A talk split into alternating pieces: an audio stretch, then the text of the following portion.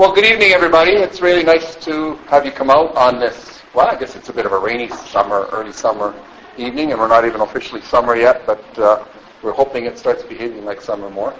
Um, my name is Jim Byrne. I'm a professor here at the University of Lethbridge, and I was asked to uh, chair the meeting tonight. So I'm going to be here, uh, and I think I think the community came up to me and said, Jim, we need somebody your size to chair this meeting. And I, I don't think we do, but I think, I think uh, you know, what we're looking forward to is a, is a really objective, positive exchange of ideas, um, you know, and, and have people really share what their concerns are and keep to the facts and keep to the, to the issues, and that's really very much appreciated. So the discussion tonight, and this is Southern Alberta Council of Public Affairs, it's hosting this. Are there better options to settle the Blood Tribe farmland disputes than going through the courts? Um, we've got a couple of speakers tonight. I'm going to read a background document that was given to me uh, on Calgary, in Calgary, on Friday, March 7th, 2014. The Blood Tribe announced that the federal court ruling, a federal court ruling had been made on the Blood Tribe farmland judicial review regarding Hengerer Farms Limited. In summary, the court's judgment was that the decision not to renew permits for Hengerer Farms Limited was quashed and the matter was referred back to Chief and Council for reconsideration and to decide on the matter in accordance with a set of directions it must follow. The Blood Tribe Chief and Council have diligently reviewed that decision and are taking further steps to determine the impacts of this, of this decision and their next steps. The best interests and the integrity of the Blood Tribe, including all members and land occupants, was the priority of this review today and will form the basis of our next steps, said Chief Charlie Weaselhead. The tribe recognizes the importance of timing in this matter and will continue to work towards a fair result for the betterment of the Blood Tribe, its members, and its lands. Further information is to be provided regarding next steps and will be shared as it comes available. In Lethbridge on May 28, 2014, Court of Queen's Bench Judge granted the Blood Tribe an interim injunction, injunction against Eugene Fox, Harry Groton, and Groton Hay Farms Limited. This injunction means that both Fox and Groton will not be allowed to conduct any agricultural operations on the lands formerly occupied by Floyd Fox until the trial of the action or mutual resolution has been reached. The court found that the Blood Tribe's claim was not frivolous or vexatious and that there was a serious issue for a trial in this matter. In this matter. The court also found that in the circumstances the tribe had shown that irreparable harm would result if the injunction was not granted, including instability generated in the community, the collective needs of blood tribe members not being met, and risk that blood tribe land management would be hampered by not being able to maintain orderly conduct of farming operations, orderly conduct farming operations, and loss of reputation in the marketplace. The court also determined that it was in the public's best interest that, that the land registry systems and policies and procedures of the blood tribe be followed. the order not only only affects the agricultural operations on the land on the lands as the blood tribe did not seek any interim order relating to the residential portions of the lands.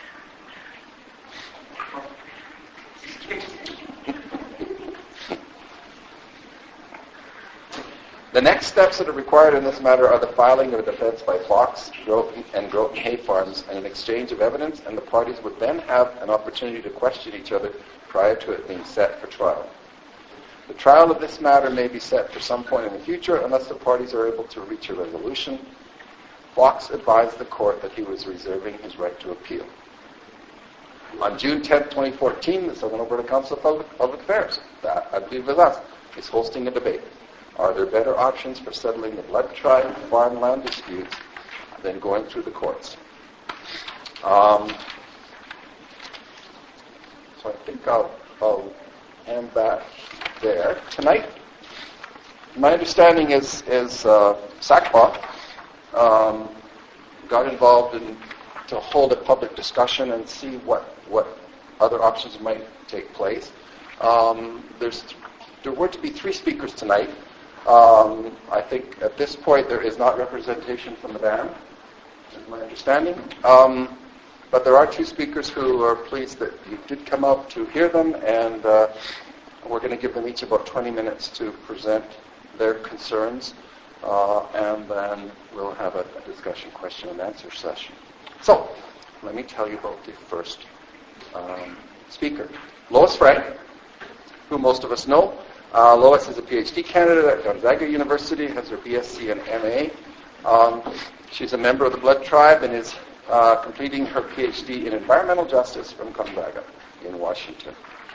She's worked a, as a lecturer in the Native American Studies Department at the University of Lethbridge.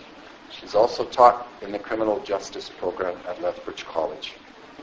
Lois has received many certificates for her achievement, including the Alberta Jubilee Medallion from the Alberta Solicitor General, and she is a past chairperson of the Blood Tribe Police Commission in 2011. Oh, in 2011, sorry, period, after commission. In 2011, Lois received the Environmental Activist of the Year Award from the Council of Canadians and is currently a national board member of that organization. She was recently part of a group that won a federal court decision regarding land occupant rights on the Blood Reserve. Ladies and gentlemen, I present our colleague, my friend, Lois Price. I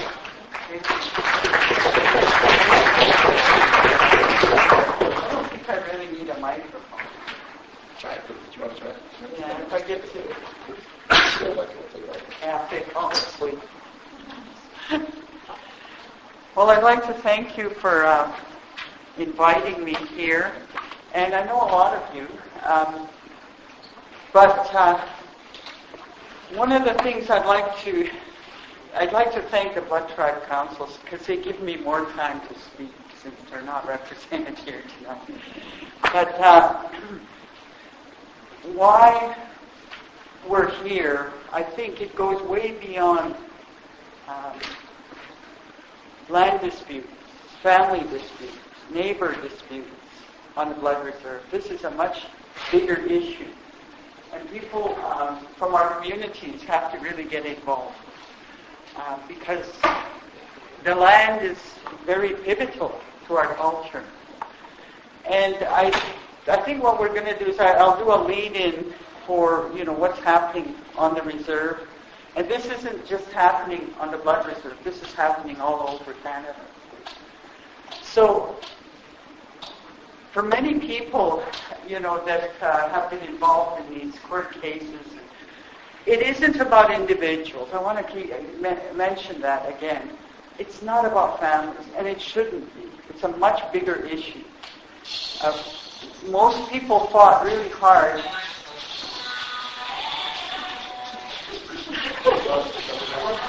In my, when I taught university classes, anyone who had a phone on had to sing.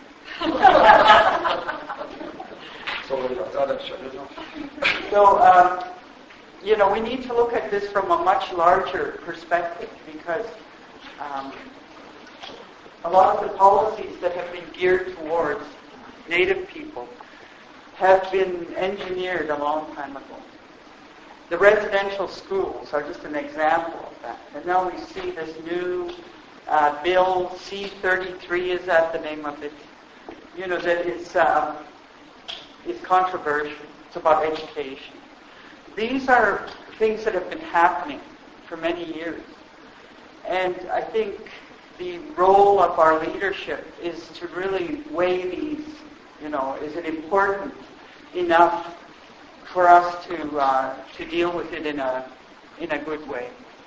So what I'm going to do is I'm just going to talk about um, custom land and property rights of the blood. I don't want to get into uh, so much the court uh, issues, although I will deal with it a little bit. Um, and I'll, I have about 24 slides here. Remember, I'm used to teaching two-hour classes at the university. So you know, bear with me. A lot of these are pictures, and I'll try to go quickly uh, so that we can have some kind of discussion. Over the years, uh, I've taught Native American studies, and um, I've had to learn a lot about our laws, our rights. I taught Aboriginal law and government. I taught criminal justice. I taught many different types of courses. And it was always an education for me to learn you know, what was happening to our people. So I'll take you through this, and if you have any questions, you know, I'd be most happy to answer them. Um, do you want me to just continue and then take questions later? I think, yeah, I think so. We'll, we'll, uh, Okay. yeah. All right, and this is this light is kind of blinding me, so I'm going to move over here. This is a picture of Treaty 7. Uh, most of us um, have a lot of uh, respect for the uh, people that signed these treaties because they kind of gave a framework for us. But before the treaties were signed, we had custom. Does anyone know what custom is? It's something that's been debated. I'll, I'll put the question out.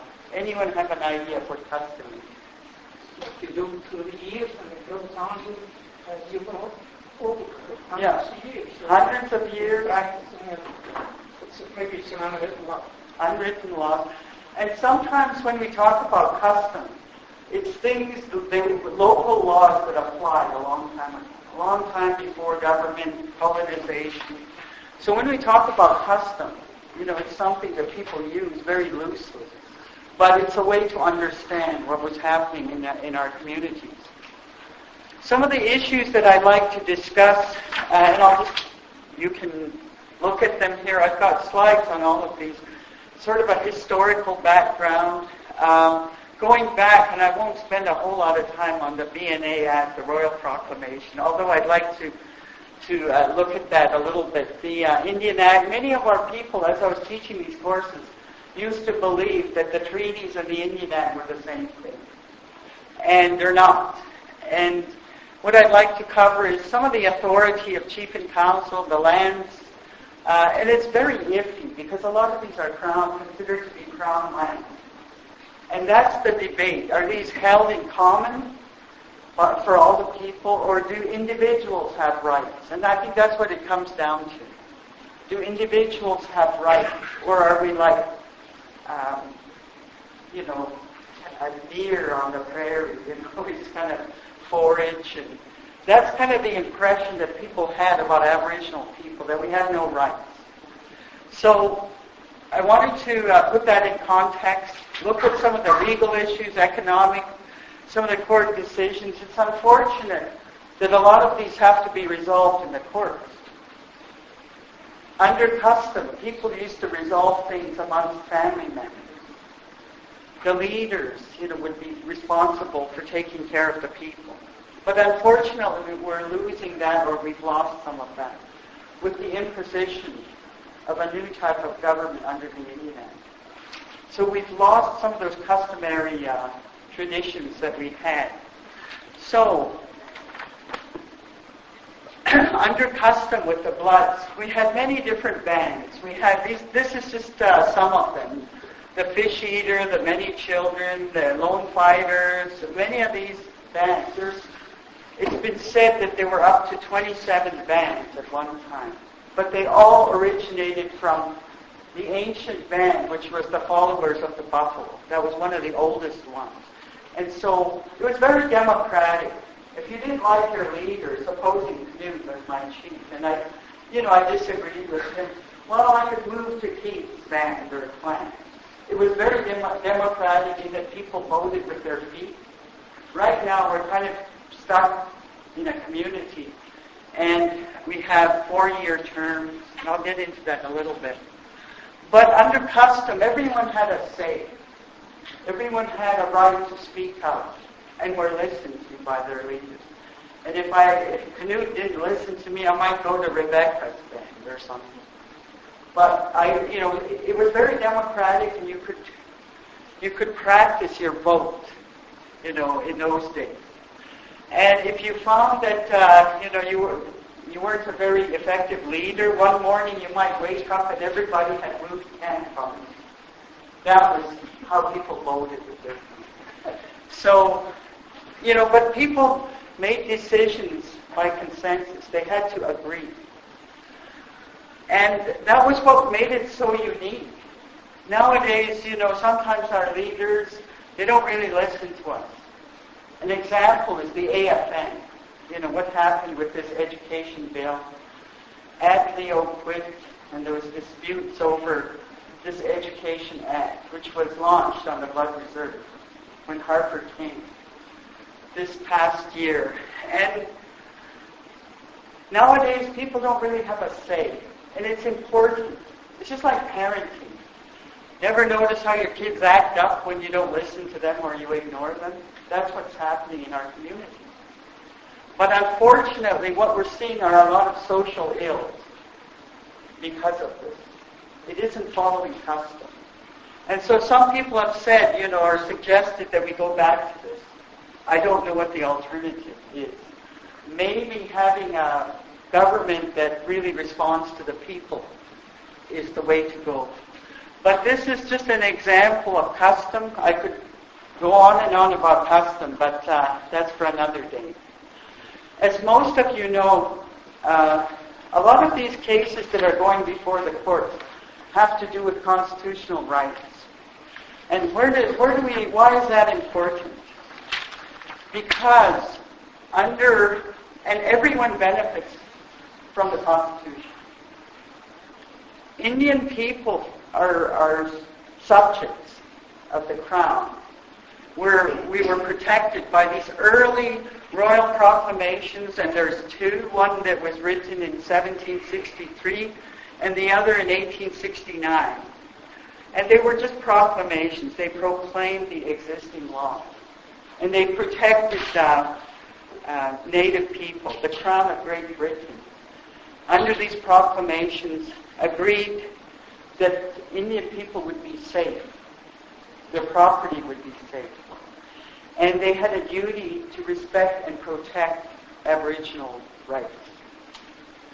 Um, so we see this, and this is just a kind of a, a chart. you have to turn it around. We have charter rights. We have human rights. We have the Constitution uh, of 1982 that was repatriated. But prior to that, we had the Royal Proclamation. We had the Constitution Act of 1867. So those are what form the basis of our rights today. The rights that we enjoy as black people.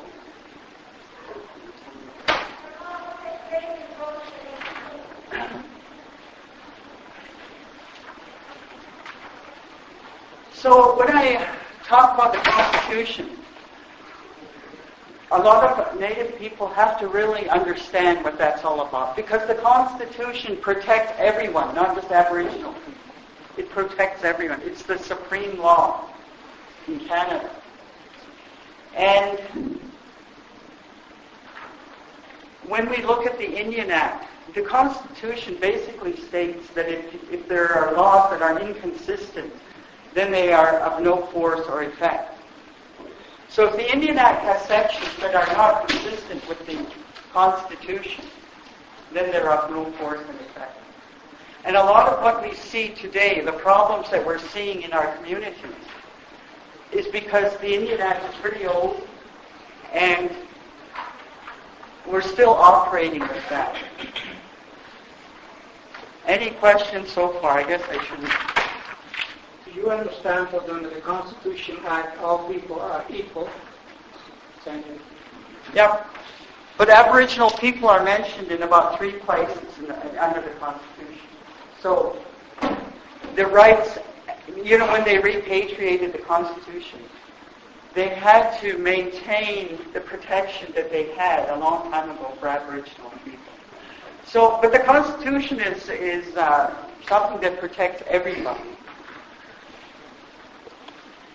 When we look at the history, and I hope for some of you this isn't old news, but under the BNA Act of 1867 and the Royal Proclamation, and as I mentioned, there were two Royal Proclamations.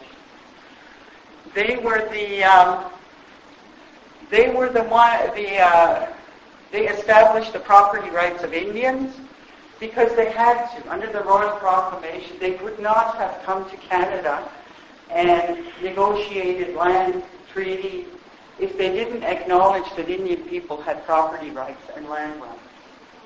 So this is why you almost have to reach behind that to understand uh, property rights. It's the earliest agreements between the Indians and the Crown of Great Britain. A lot of uh, people make the comparisons with the U.S., but the U.S. operates under a different system. We're still uh, governed by the laws of Great Britain that Canada now uh, exercises.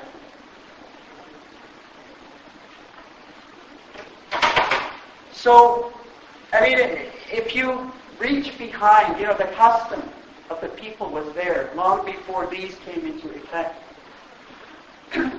but they still protect us today. And there's Rupert's Land, which was now is Canada, the Hudson Bay Company, and for those of you who, you know, understand the history of Canada, uh, much of this land had to be negotiated in order for for people to enjoy the benefits that they do. Greta, you have to sing a song.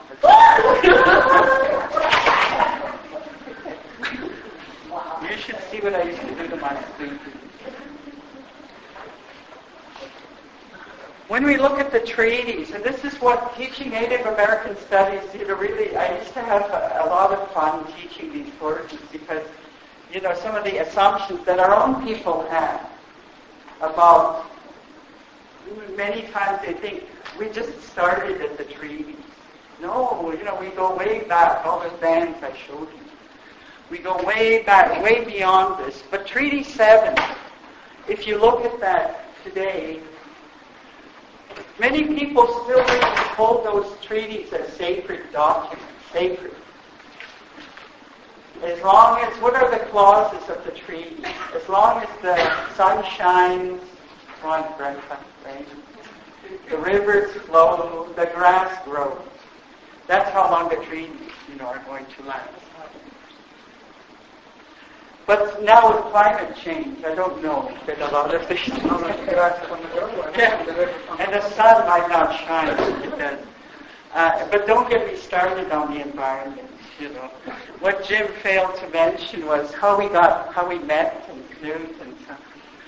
You know what? I had the notoriety of standing in front of 25 frac trucks, and so being a police commission chair being a good girl all my life, and then going to jail and being arrested for standing in front of these frac trucks.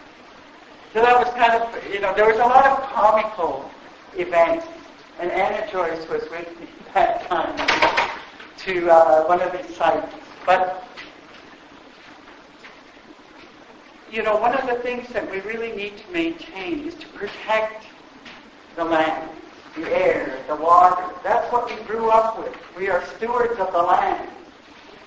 And we are not just subject to somebody's policies. It's kind of exciting to, I'm on different websites and I hear about all these native people that are, you know, protesting the Enbridge, you know, the Keystone, you know, the uh, in New Brunswick. All these bands, all these people are standing up for the environment, which is really, really nice to see. But our lands are so valuable that we really need to protect them. But we're getting kind of caught up in the whole monetary capitalist system that we're living in. And land isn't just about money. It's, it's there to protect us. It feeds us. We even had Blackfoot terms for the earth. So you know, this is why this is really important to see beyond what we are currently going through and to fight for those rights. The Indian Act, after the treaties, I have a lot of these cartoons. Trust me, the Indian Act is intact. And Everett Soop was one of our famous cartoonists, and he, I used to have fun with the guy because he was he was uh, in a wheelchair, he was disabled, but he used to almost get beat up in council because of his cartoons, his editorials. But he spoke the truth in many cases. Um, and I recall seeing a, a cartoon of somebody waiting to see counsel, and there were cobwebs all over this skeleton. you really got into trouble for that. But anyway, the Indian Act was really like, like the treaties were the handshake about our lands, our rights. But the Indian Act was a manual that was created even before Treaty 7 was signed. There was uh, uh, it was in place in 1876, so they already knew what they were going to do even before the treaty was signed. The Indian Act has been um, one of the most, I guess, detrimental uh, pieces of uh, legislation. Because what it did was it was meant to be a social engineering project to destroy our tribal structures like I talked about custom, to destroy governments like all those bands or clans some people call them. It was meant to destroy our membership. You had to have, uh, they started to have blood quantum and they started to have different ways to, to tell you who could be like in Canute's band, you know. You had to have uh, two parents who had uh, who were registered. And then it wasn't about blood quantum because blood quantum happened in the U.S. But in Canada, if, your parent, well, the parents were both registered under the Indian Act, then you were a 6-1. If you had a parent who wasn't registered, they were a 6-2. And the formula goes on and on. But the strange thing is, if you have two six twos they could, their child could be a 6-1, which is full register. It doesn't make sense. But it was designed to do away with our membership, our leadership as well, and our territory, especially our land. Where Indian people were placed on reservations in the U.S. reserves in Canada. So all of this was done to take the Indian out of the Indian. And when you look at the Indian Act, it's, still in place today. It's about this thick. When it was first designed, it was only about 20 pages. Now it's huge. So that's what we're faced with now. And it's designed to destroy a lot of communities.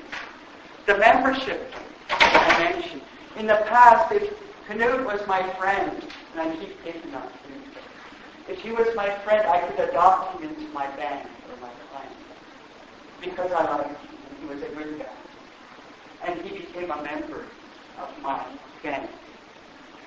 But today, you know, it's causing uh, paranoia in communities. Like I talked to somebody in Hobbema, one of the leaders. They said their children are afraid to marry outside their community because they might lose their status which is unhealthy. You know, we used to welcome other people, the crows, you know, all these different people from different communities, so that they are trying to grow and be healthy and creative. But today, we're still under this Indian Act, and it's it's kind of placed a hold on us. Well, I just I was actually told to give you about 20 to 25 minutes. That would mean you just about done, but about 10 more minutes. Okay. Okay. If somebody from council shows up, I'll... I'm just going to go through this quickly then. You can read my PowerPoint, you know, the size of the reserve, 540 square miles, and then we've got timber limits by the Mount, Rocky Mountains. And we had a huge territory from Fort Benton to Edmonton to the Rockies to the Sandhills, Saskatchewan. That's how big our territory was. But Indian people, it's been said, were at a disadvantage because they didn't know about mortgages and property rights. people thought we all share the land. And, you know, you can have territory. The Royal Proclamation established that we had territory and land. So, um, when we look at how big our territory was, for it to be what it is now, it's unhealthy in a way because you're trying to fit 11,000 people into that land base. At the signing of the treaty, there might have been 2,000, 1,000 people. And the reserve was designed to be, the formula was one square mile per family of five. So, you know, it's unhealthy and there's becoming more and more disputes over between the occupants and the non-land occupants. And I'll get to that. How much time? Ten minutes? I don't know if I can authority of the chief and council. There, you know, people forget that when the Indian Act was established, governments were put under that, even though some say they're elected under custom. There's a few bands that say they're elected, and, and they are, but they still follow the Indian Act. They get their money from government. So they're elected by the people, but they serve government. They're considered to be federal boards and tribunals, which means that they're subject to federal law. This is why this court case that came about when uh, we went to federal court, it was not about Yak Henninger. It was about our rights as people, as Indian people. So uh, in the Indian Act, it makes reference to uh, farms, to uh, the powers of council, and we follow that today. Individual rights. Many people, and this is where, you know, the, the argument is, I've heard right in court that council can do whatever they want to whoever they want, whenever they want. And some people here heard that. You know, our, our, the lawyer, the chief and council lawyer, got up in front of the judge and said, Your Honor, council has inherent authority. The lands are held by the tribe, by the chief and council, and they can do whatever they want to whoever. And the judge had to stop her and say, excuse me, did she just say that? That they can do whatever they want to do. But they're a federal board, so they have to follow those laws. Um, individual rights, you know, it, it's, uh, you know, the uh, consent. They're elected by the people, but they serve government. And you've heard of the straw man concept. You know, that the government uses these straw men, scarecrows, to enforce what they want. That's what, what's happening today in our community. So remember the straw man concept. Individuals, it's always being argued. You have no rights. You have no rights to property, to land, whatever. And this is where it becomes very iffy. If non-natives were able to homestead in Alberta and Canada and occupy lands, do improvements, grow trees and all, all of those types of things, then they own their lands. As I drove to Pincher Creek this past week, I saw all these farms. And people farm four-wheel drive tractors, all these different They have acquired their own self-sufficiency, their own wealth. But if you go on to the reserve, you rarely see that.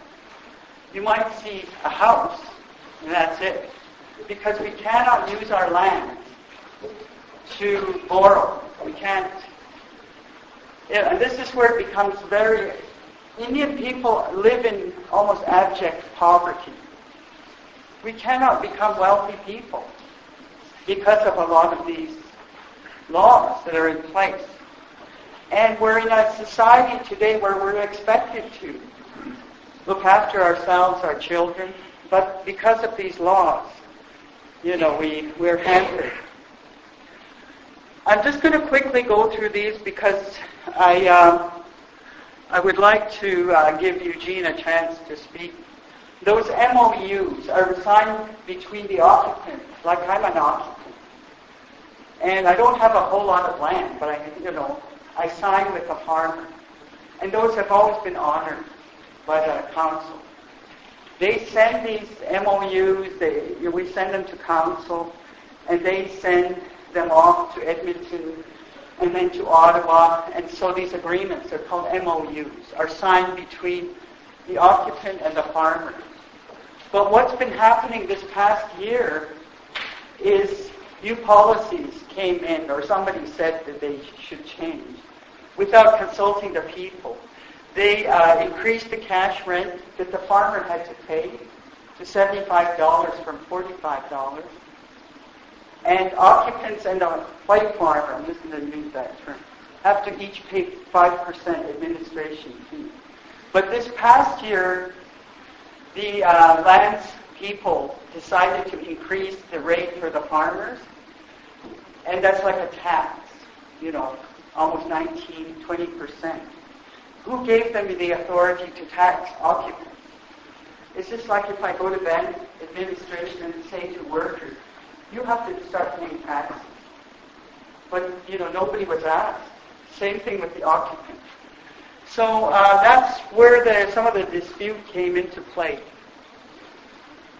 Um, the, these MOUs, there's a lot you could say about them. They're, uh, it's been argued in federal court that these are not legally binding documents. They're merely internal documents. But if they've been acknowledged in the past, then they are in force. And that's what the federal court decision said. I mean, I, I like Jack Henninger, that, but it was about our rights. Because people have been saying, in order to satisfy the non-land occupant, we're going to send the monies to a capital account in Ottawa, and it'll be distribution. Nobody will own or have occupancy rights. They'll just get a distribution at the end of the year, which might be $300 or something like that. There are dangers without really looking at this more carefully. Um, public consultation, I talked about the tax. Um, these occupant, uh, these agreements were terminated with Jack Henninger without even getting uh, like the principles of natural justice. Somebody has a right to be heard. Somebody has a right to a trial or anything, you know.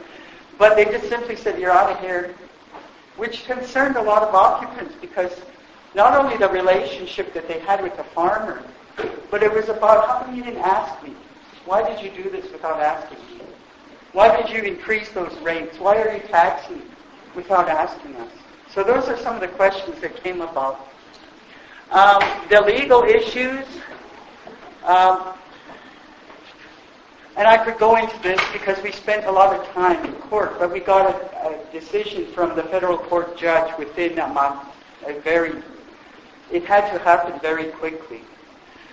So, you know, there was no referendum on all of this. It was just done, and you know, you you don't have any rights to say anything. So the agreement between the farmer, this is the text. I'm not going to go into all that. Under those MOUs, the, it says that we have rights as occupants. We have a right to uh, choose our own permittee, a farmer you know, there are a lot of things in there, but it wasn't followed this year. These agreements uh, uh, between the occupant and the farmer, the total number of acres that's being farmed, we have bidding wars in our community. We have these huge farmers, you know, that farm up to 50,000 acres, and we stand by and watch these big trucks go by, and you know, we don't participate. The only ones who get some benefit are the occupants. But that, you know, it's creating disparity between the non-land occupants. They're saying, well, you have land and I don't have land, and it's becoming, you know, a source of contention in the community. So an application was made to federal court, um, and it was heard on February 13th. An interim injunction was in place telling the band you can't do anything. Status quo. You cannot do anything till this is heard. The federal court order said the status quo was to be maintained. Nobody's booting Henninger off or anybody else. And the council, uh, their decision to remove Jack Henninger was quashed. It was thrown out. And these are some of the things that uh, it said. Those MOUs were supposed to be in place till 2016 between occupants and Yak. But this year they changed it like that. One year. No consultation. So, you know, these were the things that were supposed to be in place. But some deals were made, you know. And I'll talk about lawyers in a few minutes.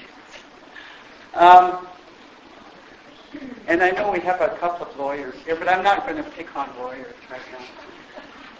The reason that we won in federal court was be, because the band's affidavit was simply uh, based on facts, or he said, she said, and a rumor was.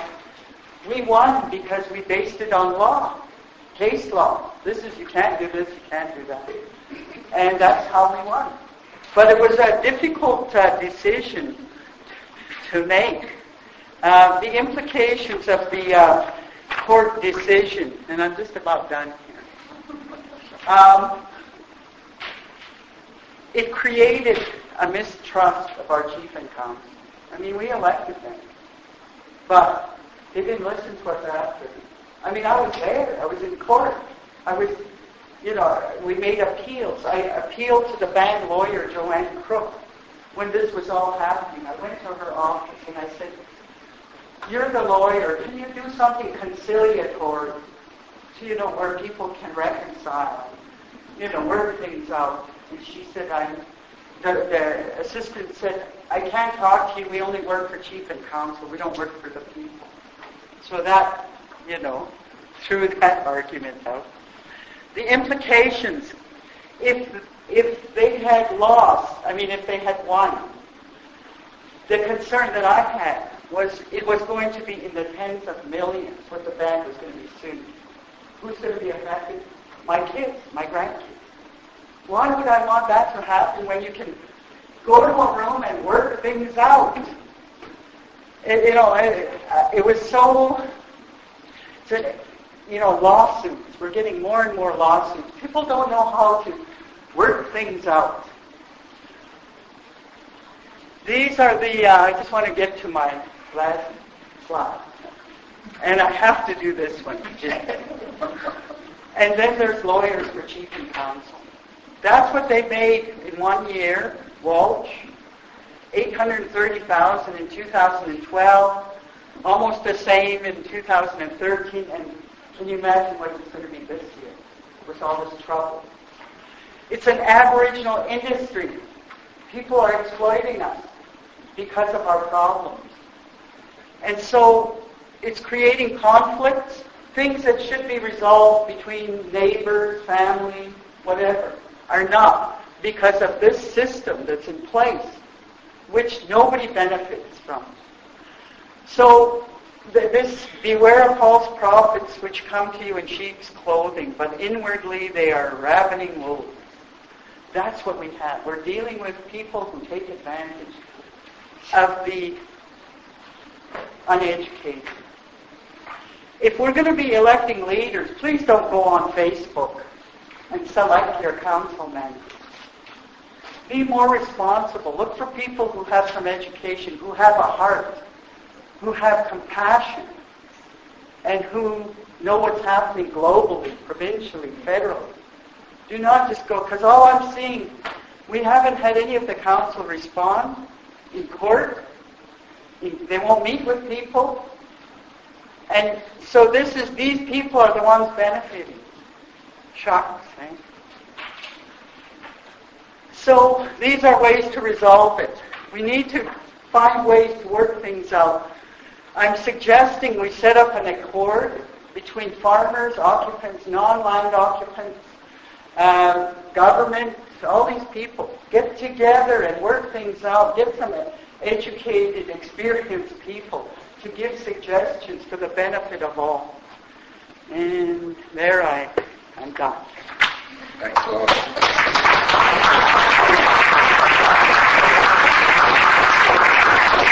And this, this statement, those who have the privilege to know have a duty to act. Albert Einstein.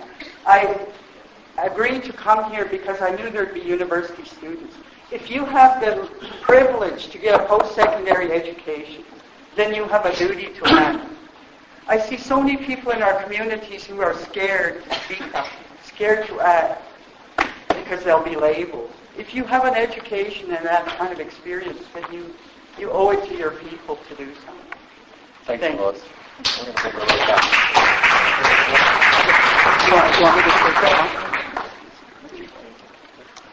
Yeah, we'll give it. We'll give it to you, Dean. Well, Lois is usually so shy we can't get a word out of her edgewise, but she certainly shared with us tonight, and that's much appreciated, Lois. So, okay, our next turn the light on? Um, yeah, I'll we take this out Yep. because mine is pretty much done. Can- Does Eugene want to use the PowerPoint? Uh, No, okay, so we, we can just leave it there for now.